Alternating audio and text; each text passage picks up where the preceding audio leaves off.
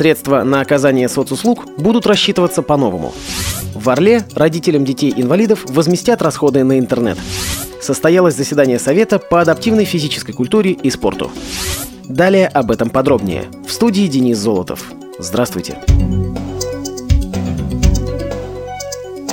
Деньги из бюджета на оказание социальной помощи россиянам, лекарства, лечение в санаториях и так далее теперь будут распределяться по новой схеме. Дмитрий Медведев утвердил методику расчета средств на оказание таких услуг россиянам. Документ, разработанный Минтрудом России, опубликован на официальном сайте правительства. В целях уточнения объема финансовых потребностей на оказание государственной социальной помощи гражданам в виде набора социальных услуг постановлением утверждается методика расчета объема средств, предусмотренных на финансовое обеспечение указанных расходов говорится в сообщении пресс-службы Кабинета министров. По мнению авторов документа, это поможет повысить эффективность использования средств федерального бюджета.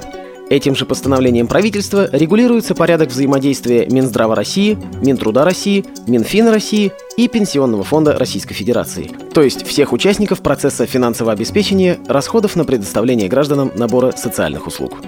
Стоит отметить, что Минтрудом определяется объем финансирования по представлению гражданам набора социальных услуг в виде путевок на санаторно-курортное лечение и проезда к месту лечения и обратно. Минздрав же определяет объем финансирования по представлению гражданам набора социальных услуг в виде лекарственного обеспечения. Подписанным постановлением исключается полномочия Минтруда по распределению субвенций на оказание отдельным категориям граждан государственной социальной помощи в части предоставления путевок на санаторно-курортное лечение, а также бесплатного проезда на междугородном транспорте к месту лечения и обратно, сказано в сообщении.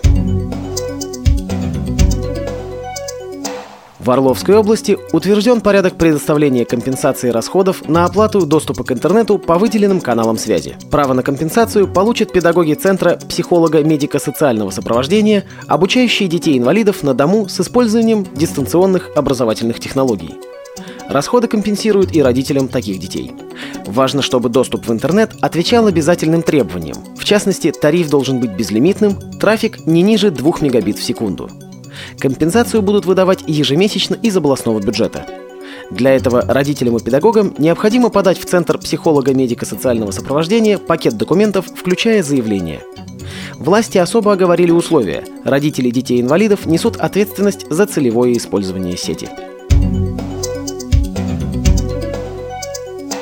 Под представительством заместителя министра спорта Российской Федерации Сергея Шелпакова в Москве в зале коллегии Минспорта России 20 декабря состоялось заседание Совета по адаптивной физической культуре и спорту. Сергей Шелпаков напомнил, что спартакиада проводится раз в 4 года. Первая спартакиада проходила в Москве в 2011 году. В ней приняли участие более 2000 человек из 56 субъектов Российской Федерации, а программа соревнований включала в себя 14 видов спорта. Ходе заседания членами Совета утверждено путем голосования положение о второй Всероссийской летней спартакиаде инвалидов, а также определены места проведения финальных этапов второй и третьей Всероссийских летних спартакиад инвалидов, которые пройдут в 2015 и 2019 годах соответственно.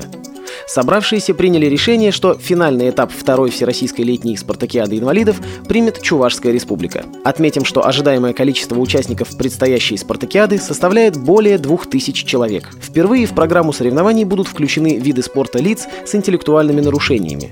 Таким образом, данное масштабное спортивное мероприятие позволит принять участие всем аккредитованным федерациям по спорту инвалидов в России. Финальный этап третьей Всероссийской летней спартакиады инвалидов, который состоится в 2019 году, в соответствии с итогами голосования членов Совета пройдет в Республике Марий-Эл. При подготовке выпуска использованы материалы информационных агентств и интернет-сайтов. Мы будем рады рассказать о новостях жизни незрячих и слабовидящих людей в вашем регионе. Пишите нам по адресу новости собака ру. Всего доброго и до встречи!